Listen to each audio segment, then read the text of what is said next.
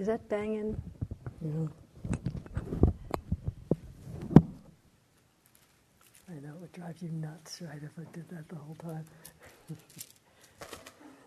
I was talking to him. He's from Dharma Seed. This is Mr. Dharma Seed, by the way.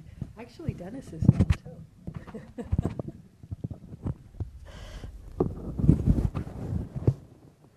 All right.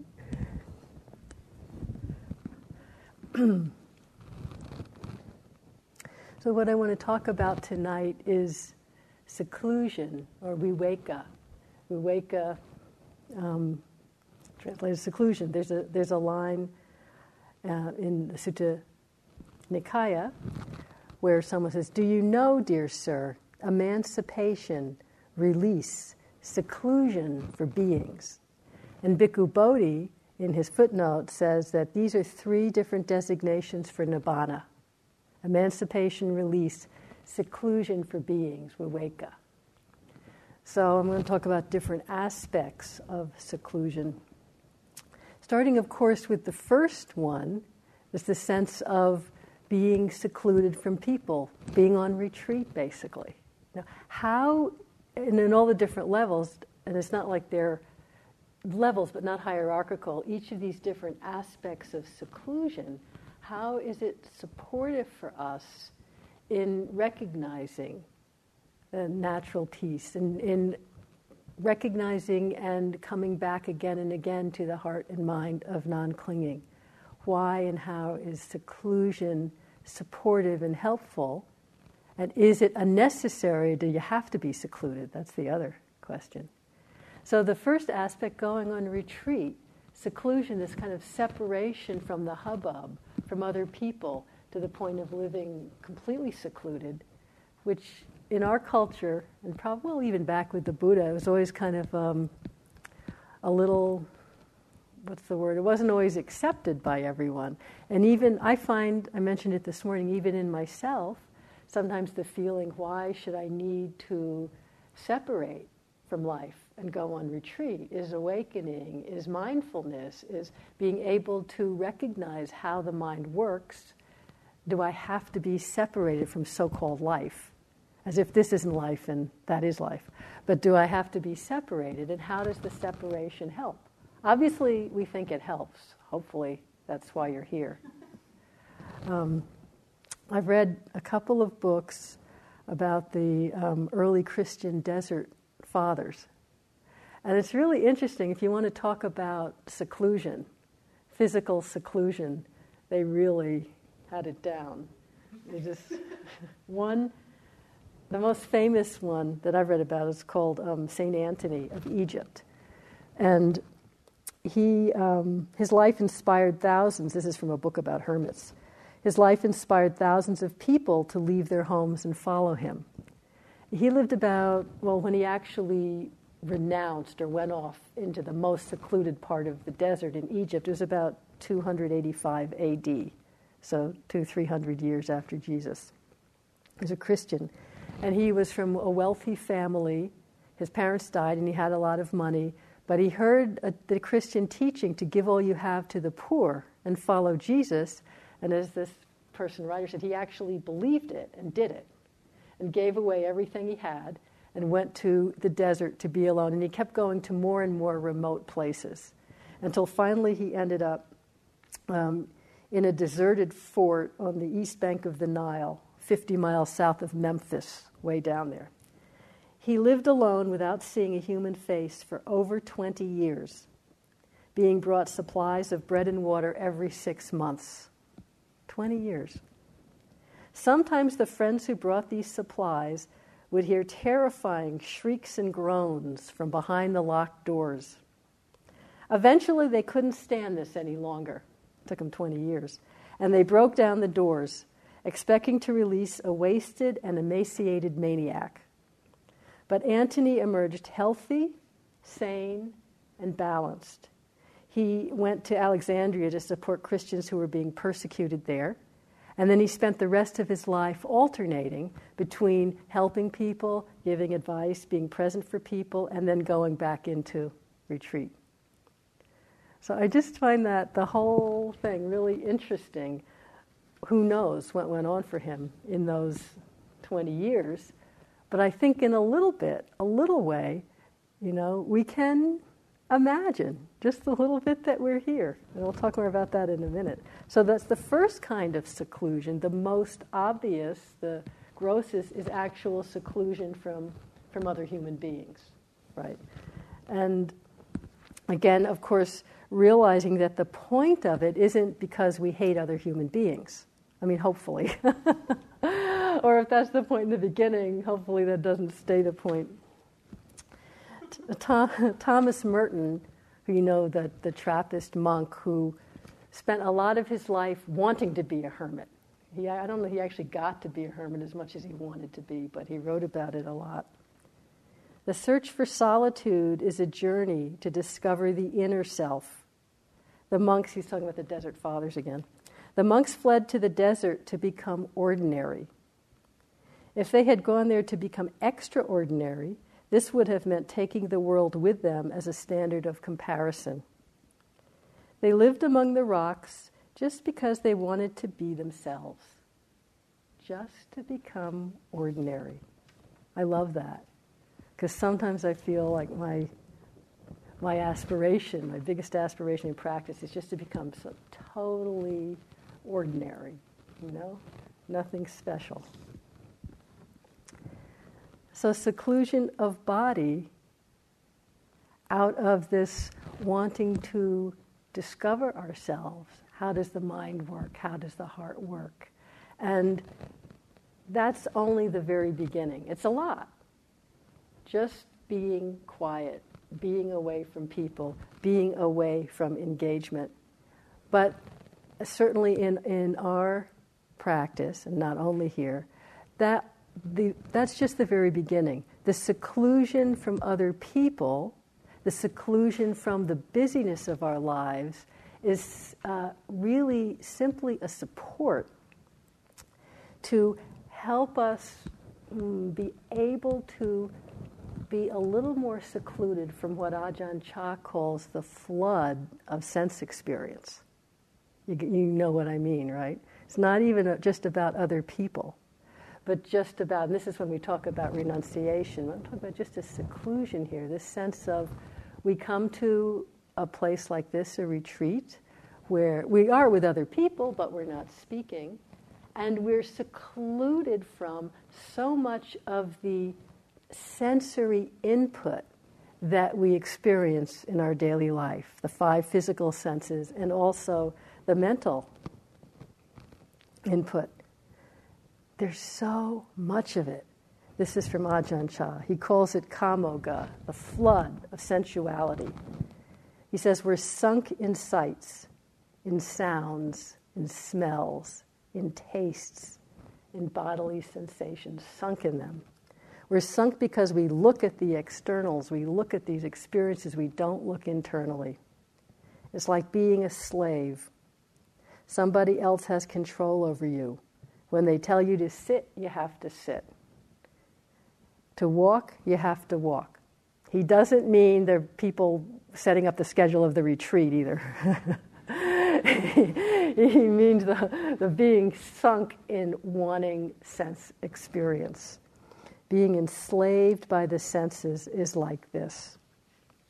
So when we come on retreat, when we have this seclusion of body. This is the first aspect, kaya viveka. Seclusion from people, and more secluded, of course, not completely, from the flood of sensuality. Not because sense experience is somehow bad or wrong, but just because there's so much of it. We're so overwhelmed that you know this. This isn't, I'm not telling you anything new.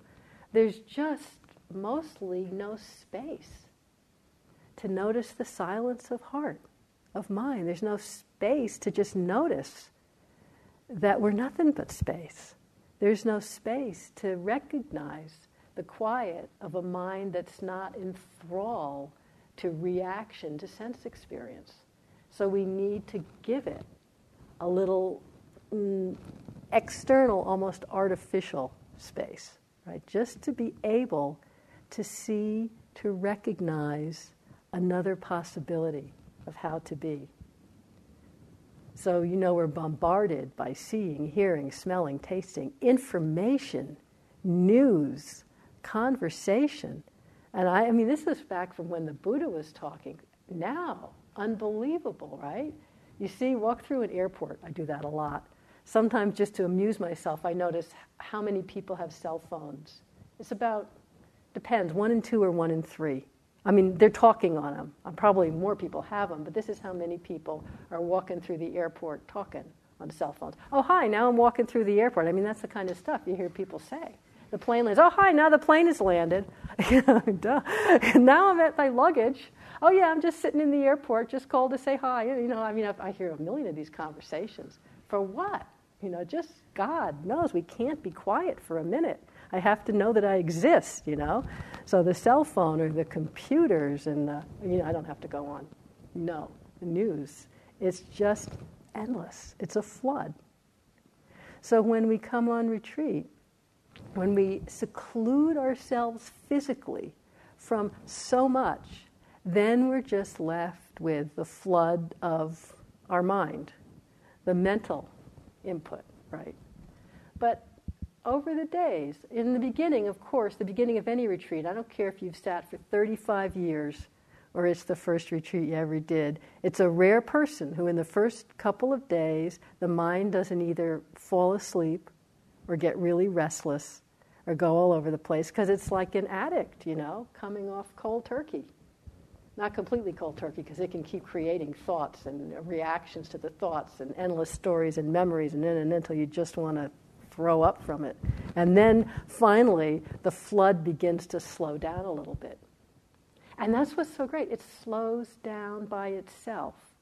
We might think we're doing something. Feel the breath, in and out, in and out. Feel the sensations, walk up and down and up. That's not slowing the flood. That is the flood. That's the, the blah, blah, blah chatter. Finally, we get sick of that. We shut up. I think if we just came here, sat and walked, shut up, didn't write notes, didn't read, and just stay here for a while, things would get really quiet in the mind. You don't actually have to do so much. Just stop doing. Stop doing. So the relentless chatter, it just starts to slow down a little bit at first in this Kaya Viveka. And, and we begin maybe to notice there's a little space here. Whether you say it's in the mind, in the heart, it's not really anywhere. We just start to notice when the mind isn't obsessively relating to, sinking itself into sense experience. That's what Ajahn Chah means by we're always looking out. The attention notices hearing, it sinks into that. What does it mean? It notices a taste, it's really in that taste, exploring it, really in that thought, in the aversion. Everything's external, whether it's mental or physical. When that obsessive relational activity slows down a little, as Nisargadatta says, you know, in this in the silence, just be quiet. Just be quiet free from the obsession with what next. And in the silence, something may be heard that's ordinarily too fine and subtle for perception. Just we start to notice the possibility of what a peace, calmness, the mind that's non reactive, the heart that's not on fire, or just no special words at all just a moment when the mind isn't shouting and nothing much is going on. You don't even think of it as peace, you don't think of it as anything. But these little moments start to be more noticeable. It's not that they don't happen in life, but they're fast, and we're really good at filling them up. But it starts to happen. This is the, the first and most uh, obvious supporting reason for kaya we viveka seclusion. And this is the first aspect of seclusion of body, kaya viveka. Just the separating from so much sensory input. You've probably noticed, you've all done lots of retreats, how often meditation centers and monasteries, nunneries, when they can be, tend to be in beautiful natural places when there's that possibility. And you must have, I'm sure you must have noticed how, in some way, nature, the beauty of nature, just being how it is, the naturalness, the silence of it, is also a huge support in some way for this just letting go of the absorption, of the compulsion, of the being sunk in the flood of sense experience. Sure, seeing nature, that's still a sense experience. We're not trying to end sense experience here, but seeing nature, smelling, you know, the leaves, hearing the birds, all of that, seeing, hearing, smelling, that's all sense experience. It's pleasant noticing pleasant, that's fine. So I'm not taking this out of the realm of sense experience. But there's something, I mean, have you noticed that somehow being here in the in, with the wind and the leaves and the smell of the leaves and the birds somehow brings us into a sense of presence and peace a little different from watching CSI Miami. I mean, somehow they're both sense experiences, but somehow it's I'm guessing. Actually, I've never watched CSI Miami. I was just told that that's like the most popular show on TV, and millions of people watch it. It was just so that was just an example. Watching anything, and it's, I, it's, it's you know, ever since the time of the Buddha, there's a sense of appreciating nature. He's always saying there are these roots of trees, you know, there are these forests. Go sit there, and it was nothing.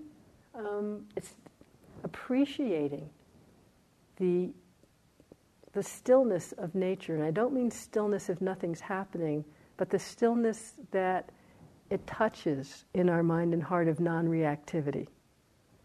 That's really, for me, what being in nature does on a retreat. Just that, ah, we stop fighting it. We just open. There's no resistance. It can bring us into a sense of presence, the appreciation, but a presence that's not um, filled with desiring, with wanting, it's actually for me, I notice the silence of non self referencing. When you're just sitting outside and just that, ah, before it gets to, I'm sitting here enjoying nature, but when it's just, ah, the space, the peace, the silence, it, it mirrors the space, the peace, the silence of mind, of chitta. It allows us to recognize this. And it's something that's so supportive as an aspect of seclusion. Even in, again, as I was saying, even in the Buddha's time, the most, the monk of his Sangha who was renowned as the most ascetic, the kind of, he was kind of the most hardline one. They all had little names. The most ascetic was Mahakashapa. But he loved nature. And this is a poem, Andy, Andy Olendzki translated this, but this is from Kashapa. So people sometimes think that the renunciate ascetic is kind of sour and you know not liking anything and you wouldn't appreciate nature because that's just clinging to pleasant experience you know. But no he says I'll just read you a few stanzas.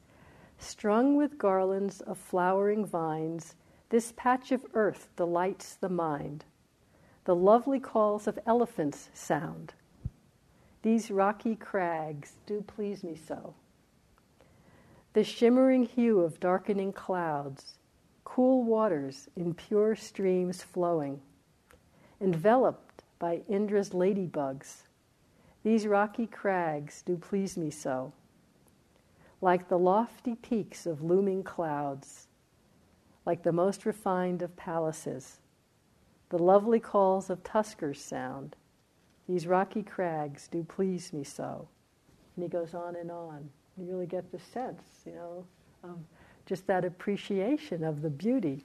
And of course, being that he was an arhat, he doesn't just, he ends it with making the point, so I have to do that too. But there is not so much contentment for me in this fivefold music as in truly seeing Dhamma with a well collected mind. So, just making the point that the beauty, the pleasure, the peace of nature is the support for seeing Dhamma. And so I bring that up so that we can, can let that in. Don't confuse it with just being sunk in the flood of sensuality.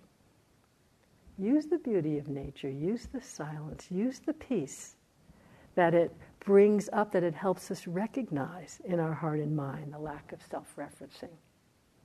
And if if you find that the, the mind is using the nature as a way of sinking into the flood of sensuality instead, you'll notice it.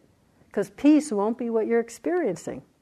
You know, you know that. You go out and someone's saying, I want the leaves to be prettier. I want them to be redder. I want the turkeys to come. I want, you know, and it's like, oh, okay, right. This is, this is wanting. This has got nothing to do with the peace of the Dhamma. I mean, our mind can do that with anything. But that doesn't mean there's something wrong with nature. it's just noticing. So using this aspect of Kaya Viveka is really very powerful and accessible. It's lovely. Times when you're just all caught up, you know, in a struggle in your mind and you don't even know what. You can't even tell what's going on. Sometimes I just go outside and just stand or walk, not trying to fix it. You got to give that up. But just go and be outside and just kind of let it all go into the world, into the universe. And the silence, the peace, that's our natural birthright. It's always available, it's always accessible. And we can just put down the burden, put down the fixing it, put down the ideas for a little bit. Nature's a huge support in this way.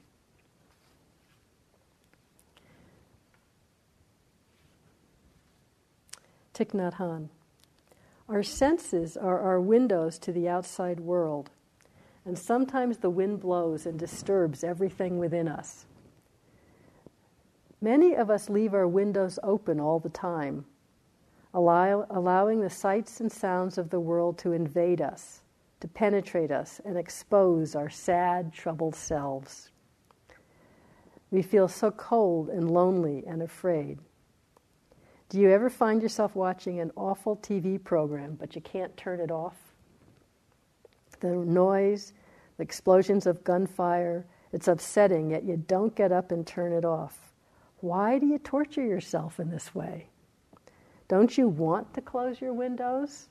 Are you afraid of solitude, the emptiness, and the loneliness you may find? And that hits into an important aspect of even just this uh, seclusion of body, seclusion from the senses, because it's a choice we make. We're doing this out of a choice for our own awakening, our own well-being. It's not like we've been taken prisoner and put into, you know, a sensory deprivation tank. It's a choice we're making. And all of you know that in this choice of withdrawing you know, this constant bombardment, withdrawing our senses from that, the space of peace, of completeness, of quiet is not always the only thing that can arise. St. Anthony's shrieking and groaning there behind the doors. So Thich Nhat Hanh says, Are you afraid of what you may find if you close the windows? if you turn off the door, if you turn off the TV. And so sometimes this sense of just the beginning, the physical withdrawal, the solitude, the pulling back from so much sense input, there can be, even when we know in our mind that it's useful, that it's going to support our awakening, support our re recognizing the natural peace that's our birthright. Even when we know that experientially, there can still be a kind of a kicking and screaming. I mean, you know what I mean, right? And even the Buddha, there's this, this before he was the Buddha, there's this sutta that I love. He's talking about before he was the Buddha, somebody comes to him, comes to Ananda, and then to the Buddha, they go to the Buddha. And this is a householder, and he's saying to the Buddha, saying, Sir, we're householders. We indulge in sensuality. We delight in sensuality. We enjoy sensuality. We rejoice in sensuality. For us, and he goes through it all again indulging, delighting, enjoying, rejoicing. Renunciation seems like a sheer drop off. Yet I've heard that in this doctrine and discipline, the hearts of the young monks leap up at renunciation, grow confident, steadfast, and firm, seeing it as peace. So, right here is where this doctrine is contrary to the great mass of people this issue of renunciation. So, I can really relate to that. And the Buddha says, So it is, Ananda. So it is. Even I myself, before my awakening, when I was still an unawakened bodhisattva, I thought renunciation is good, seclusion is good. But my heart did not leap up at the idea. It did not grow confident at the idea of renunciation, or steadfast or firm, seeing it as peace. But then the thought occurred to me what is the cause? What is the reason why my heart does not leap up at renunciation, doesn't see it as peace? Then the thought occurred to me. Notice how he just says the thought occurred. It's really, I, I, like that because it gives that sense that the thought's just coming and going. The thought just occurs, you know? Just that wording is very different from I was thinking this. Oh, the thought occurred. The thought occurred to me I haven't seen the drawback of sensual pleasures, I haven't pursued that theme. I haven't understood the reward of renunciation. I have not familiarized myself with it. That's why my heart doesn't leap up at renunciation, doesn't understand it, doesn't see it as peace. This is so straightforward and obvious, but I find it encouraging, you know. I said, of course, sunk in the flood of sensuality, the mind that's really in the habit of wanting and aversion and reaction and amusing itself, so called amusing. I mean, it's not really very amusing, but in terms, it's not going to say, oh, yeah, great, let me just drop all of this stuff and be silent. And as you know, we come here, we come on retreat the first day, the mind's, why did I do this? Maybe not the first day, the first day is all nice. Then the second day, the third day, why am I doing this? Or we start concocting, the mind starts concocting all kinds of things to do and think and talk about and worry about. And then there's some quiet, there's some space, there's some peace. We re recognize natural state. And then, one way or another, for many people, not everybody all the time, but for everybody sometime, the moans, the shrieks, the groans. We start to think, oh, this is why I didn't want to be quiet. We start to see the things that maybe the incessant sense busyness, the incessant thinking, the incessant input has really been shutting out. And for all of us, it can be whatever our particular demons might be. You know, it could be the self judgment, which starts getting so loud, and we think, how could I not have noticed that every single thought I ever have is judgment? People say that. You know it's not true, right? No, anybody, every single thought is all the same mental state. It's just a mental state. But we start to notice how often, how often. So, whatever, whether it's judgment or needing to control or guilt or sorrow or comparing or fear of chaos or worthlessness or pride or pick your particular ones, they're going to come up. They're going to come up. That's part of it. That's what part of what the silence, the seclusion allows is for these things that have been kept, you know, pushed away, but at a price, to come up. The second aspect, or maybe it's the third aspect of this uh, kaya viveka, seclusion of body, is what is really our mindfulness or restraint at the sense door, the moment to moment mindfulness. And this is what is our support when it's all the time, but when these demons, when the shrieks and the groans and all the stuff that's been kept down starts to emerge, restraint at the sense doors, which is often talked about as renunciation, but really the way Ajahn Buddhadasa talks about it, I love. He calls it satipanya, mindfulness wisdom at the moment of sense door contact. So there's seeing, there's feeling sadness, there's hearing, there's thinking, whatever. Sati is, of course, just our moment to moment bare attention, just meeting what's happening just as it is. Wisdom, we can't make wisdom be there, but the moment to moment bare attention, just meeting, seeing, hearing, smelling, tasting, sensing with the body, and the emotional, the thinking realm. Moment after moment after moment. The third aspect of seclusion of body, kaya viveka, is this restraint at the sense doors. It doesn't mean, like when Thich Nhat Hanh says, shut the windows. He says, you don't shut all the windows, you just narrow it down. We're still having the six sense doors and the six sense door contact. This um, satipanya at the moment of sense door contact is just the restraint is you bring the attention, meets what's happening right at the point of contact. And it just doesn't have to proliferate any further. It doesn't have to judge or compare or remember or make up a story. And if it does happen, that's the next sense door contact the thought, the emotion, the memory. Oh, thinking. So there's no sense that whatever's arising is wrong or bad. This aspect of seclusion, of restraint at the sense doors, doesn't mean pushing away anything, but it means that mindful, that simple awareness right here, right here, right here, right here. I mean, that's obvious. That's what our practice is from the moment we walk in the door, and hopefully the rest of our life too. But that's what is our support when the demons start to shriek, when it starts to really get wild. In a way, it's good that doesn't usually happen in the first couple of days.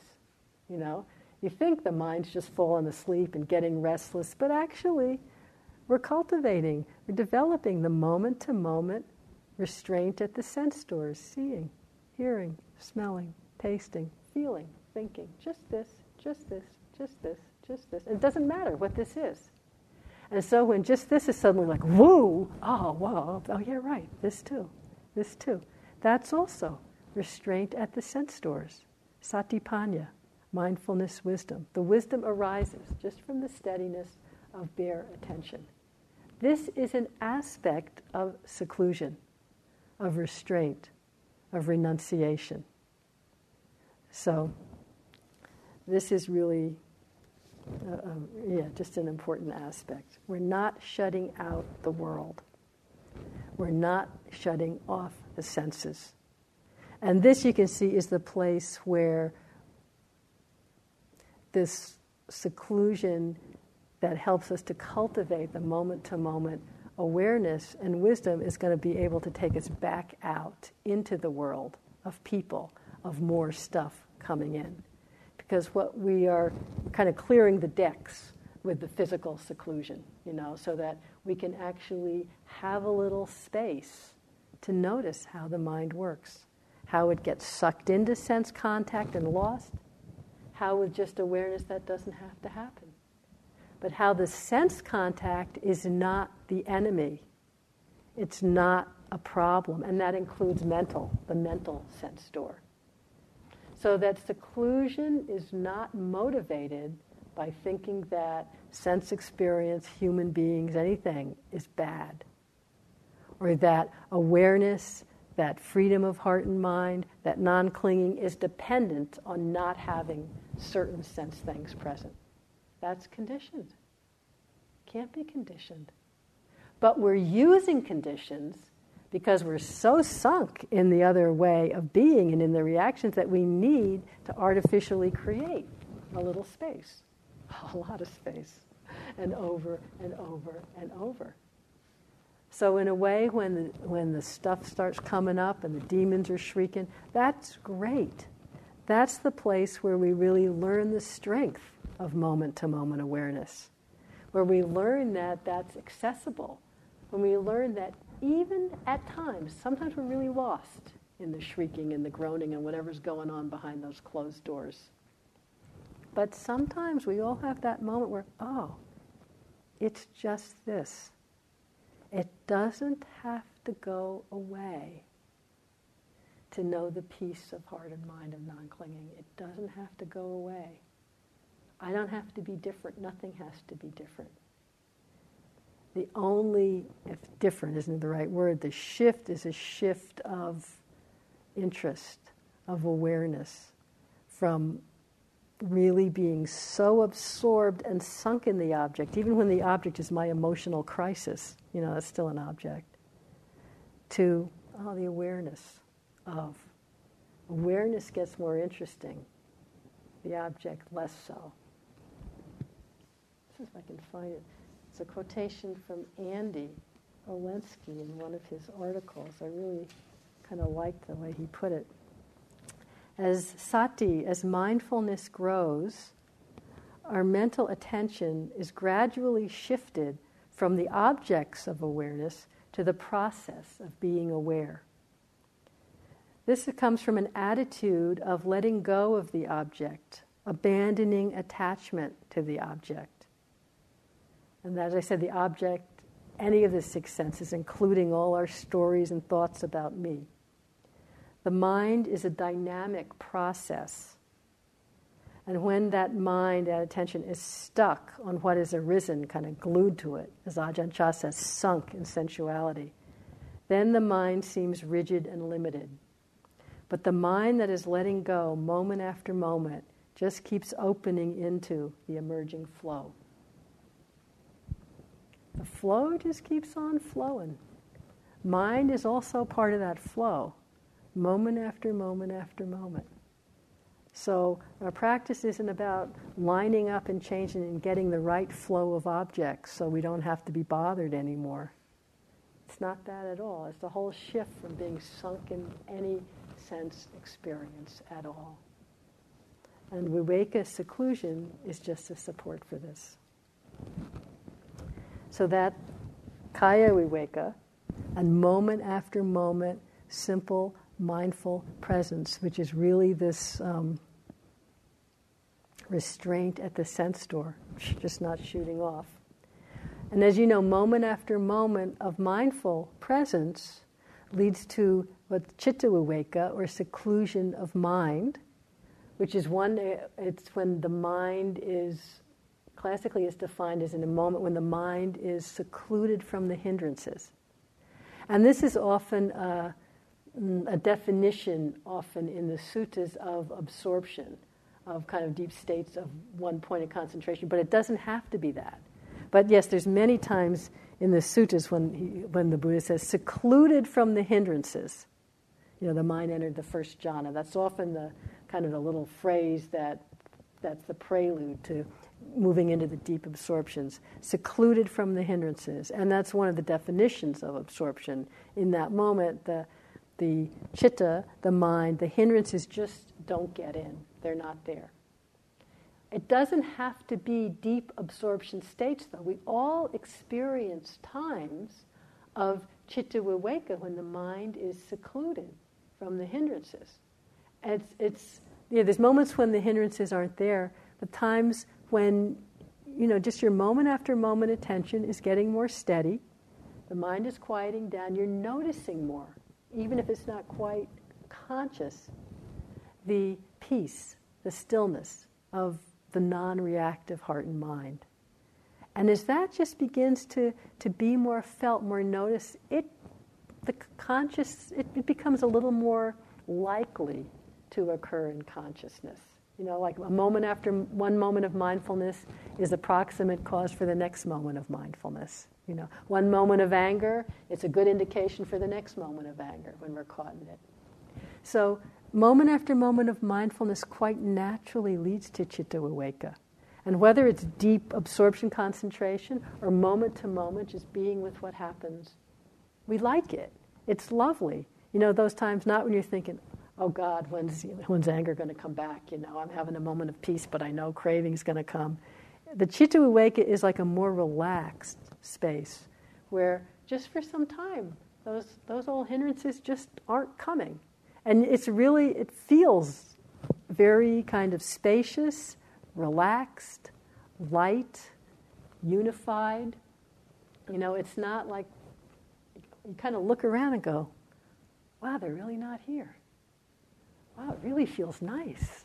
I didn't even know. You know, you don't say all that stuff, but that's, or you might, but then you're gone. But it's really, and it gets more, um, it gets less brittle. It gets more reliable, more flexible. It's not like we have to, I have this seclusion of mind and I have to really hold on to my concentration. You know, I have to really protect it because something's going to come back. Don't see anything pleasant. Don't go look at the trees. Don't go, you know, like the food, that kind of. It's not like that. It's really, oh, right. Because the peace is more accessible. The non clinging mind is more, more familiar, more tangible. And, and clinging and aversion and being sunken, it just isn't, it isn't very interesting you know? And they said that the, the more uh, kind of flexible and relaxed and steady this state, is a state, it's not, you know, the end of things, it's a state, is, just the less appealing all the regular sense pleasures are. To the point that they just stuff that you really thought was so important. You can't even, from that place, you can't even, what who cares? You know, who cares if I ever experience that again? Who cares? It's so gross. It's so crass, you know? it really is. And just like it's a kind of a, just a subtle, and this is um, Chitta Viveka, whether it's deep concentration or in a more broad, flexible way. It's not the end of things. It's not what we aspire to, but it's a, it is another level of seclusion. And it again leads to another that uh, U Pandita calls a, he calls it vikkhambhana viveka, a more subtle sense of seclusion where the hindrances are not only not there, but they're very far removed. They're just like really quiet. There's really this sense they just couldn't get in there, even if you tried. And this is a very, the mind is very light and soft and buoyant and pliable and it's nice. This is not freedom, though. We like it, but it's not freedom. But again, as the mind is getting more and more secluded from being sunk in sense pleasures, from reactivity, from the hindrances, the lightness, the emptiness, the buoyancy, the non reactivity, and the ability to be with anything gets more and more pronounced, recognizable, familiar. And that's what the value is of this seclusion. Not that it's a state to hold on to, because you can't, we can't, it's going to go. But that within it, just as without it, but within it, it's a bit easier to recognize that peace, the emptiness, the non clinging. But these as it gets more subtle, the seclusion, it is very tricky because we fall so easily into um, it's called um, corruptions of insight. Upakalesa is the word, but where where we get basically attached because it's so nice. So in this in the chitta viveka, in all the various forms, one big thing that happens for all of us is at some point attachment to it creeps in. Usually we don't notice it right away because attachment isn't there. The hindrances are far away. But gradually, little by little, the attachment can really creep in. And it's subtle. We don't recognize it, of course, until it's not there. The, that nice chitta viveka isn't there anymore. And we really think we weren't attached. But so much of our practice even we can kid ourselves, comes to be around trying to get back to that state, that experience. That's what freedom is. That's what, and these grosser things can't be freedom in these grosser things. It has to be that, you know, and we don't see that's conditioning. That's can't be freedom. But it's basically the more subtle levels, it's so much nicer than anything we normally experience that sometimes we, we, we may know it's not freedom, but we say, you know what? It's good enough. I'll settle for this, you know? Just let me get back there. And that's when we start getting attached to the silence, attached to retreat.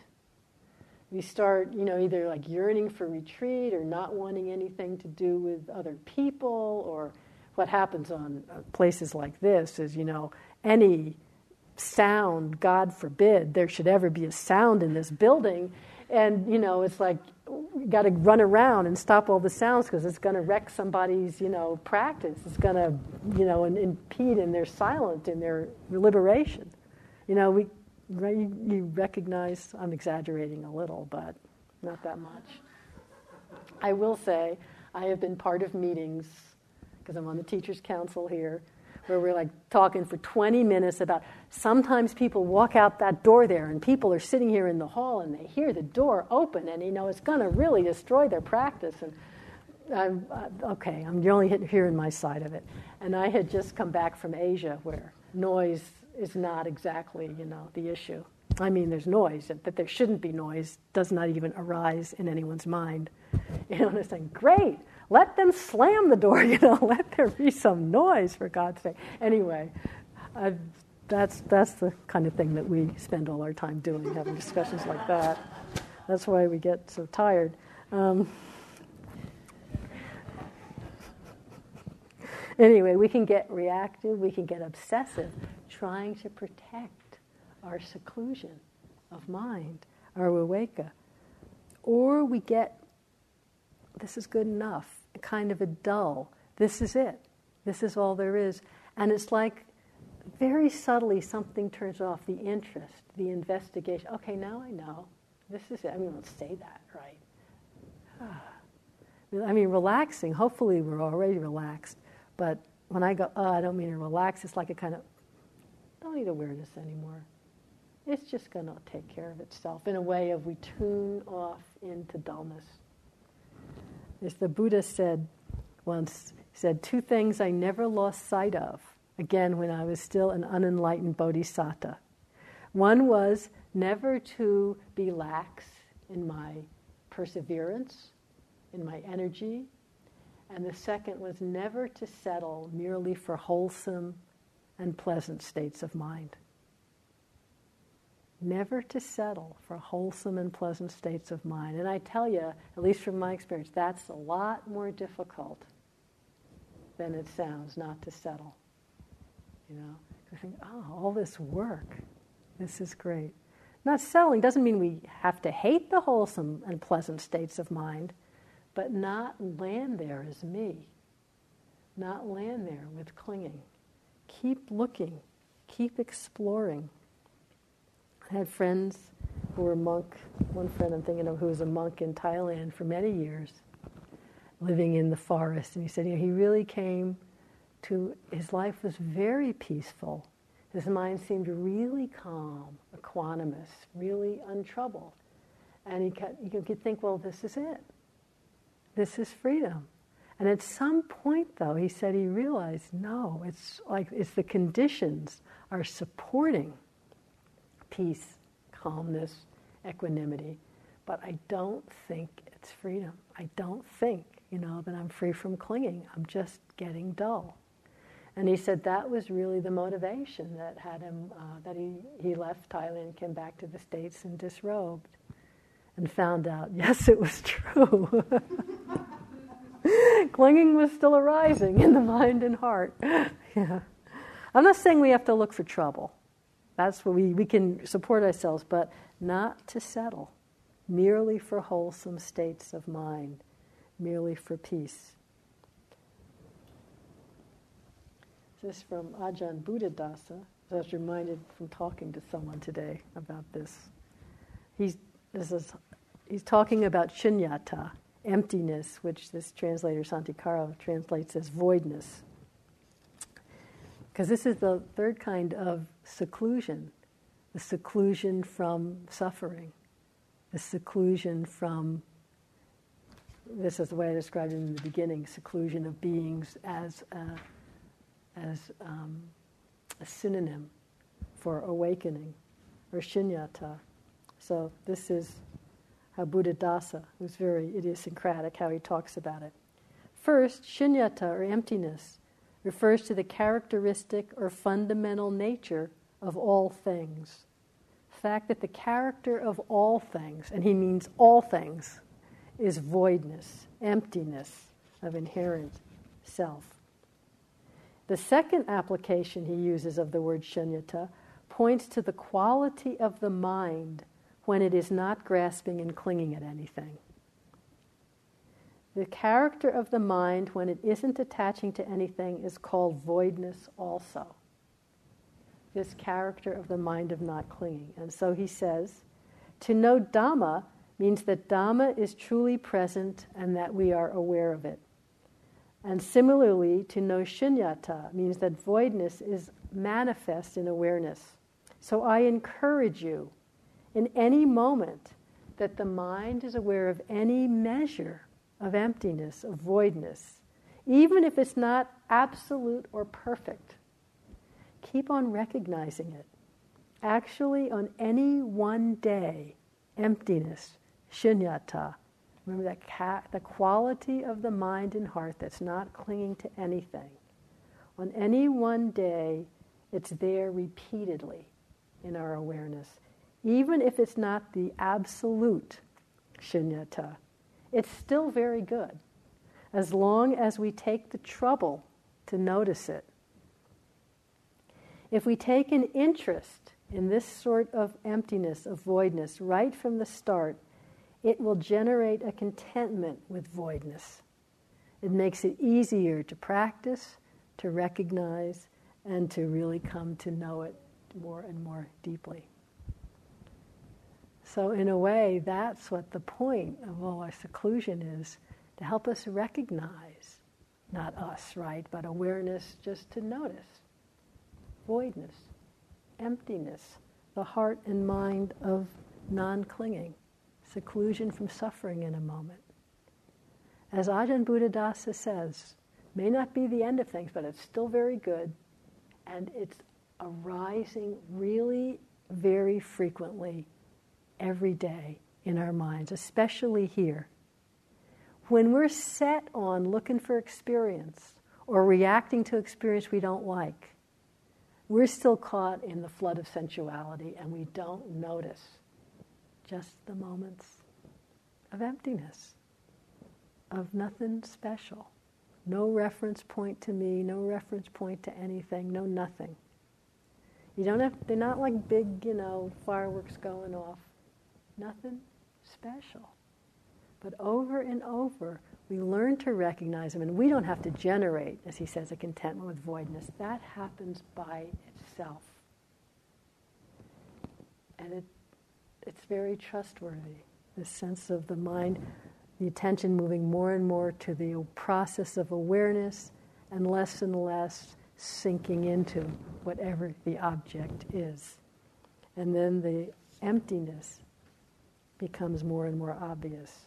You can kind of say it's our koan to learn to recognize and to trust that the silence, the space, the emptiness, it's within it's always accessible. It's not dependent on seclusion. Although the seclusion helps us learn to recognize and re recognize, it's not dependent uh, on any particular experience. And so, yeah, it's easier. It is easier for most of us to recognize the heart and mind of non clinging, just very little moments of it, to recognize how we're lost in reactivity and sensuality. It's easier to recognize that when we have a measure of physical and mental seclusion. It's just too much going on. But we don't have to stay locked in that seclusion. We don't have to be afraid. We have to find, you know, somehow that as long as it's dependent on the situation, it still isn't free. You know, it isn't stable enough. It isn't strong enough. We haven't really stabilized in it. So it's how to take it back into the world. This is our practice for whatever we do after this. It doesn't mean one couldn't be a hermit or a contemplative or live really silently. That's also possible. But it just won't, even that won't always be the case. I want to go back to Thomas Merton.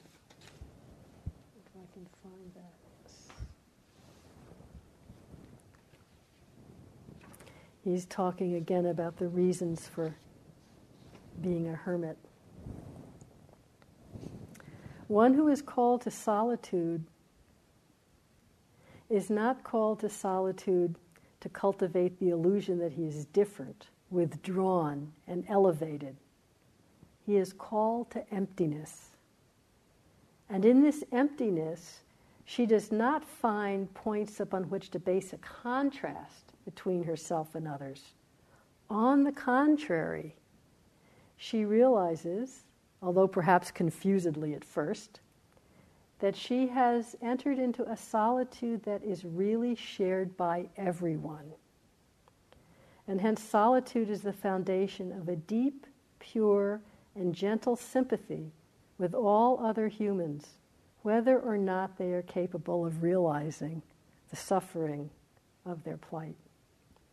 Moreover, it's the doorway by which she enters into the mystery of God and brings others into that mystery by the power of love and humility.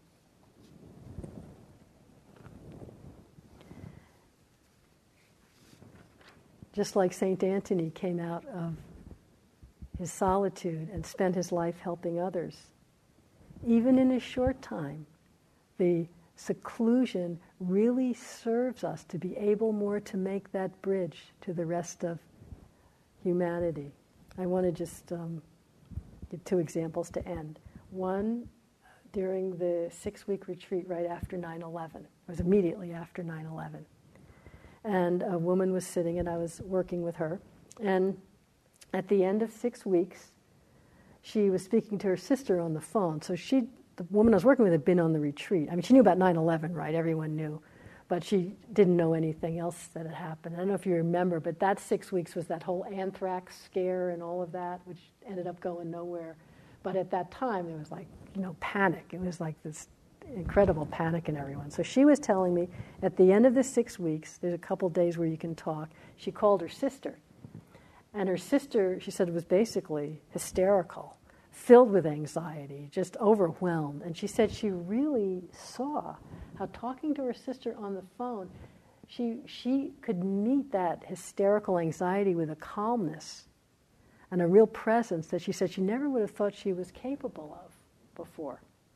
And that period of seclusion and mindfulness, of course, and re recognizing the non reactive heart and mind really allowed her to be much more present in the midst of this for her sister. And then one last story, I read this in the New York Times. It's, was a, a, book about, actually, I forgot to write what the book was about, but it's about hermits and it's talking about a woman who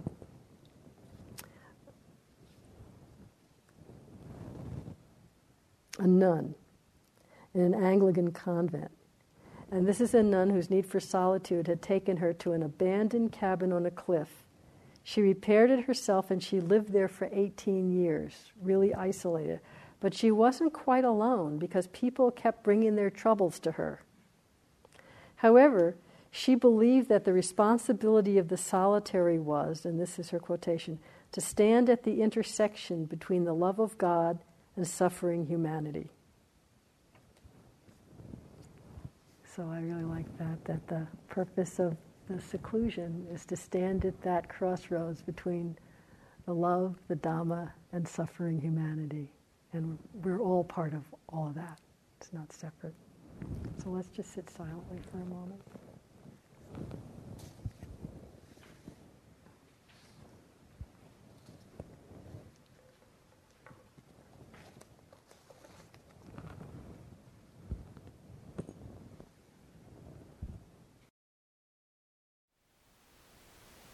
Thank you for listening.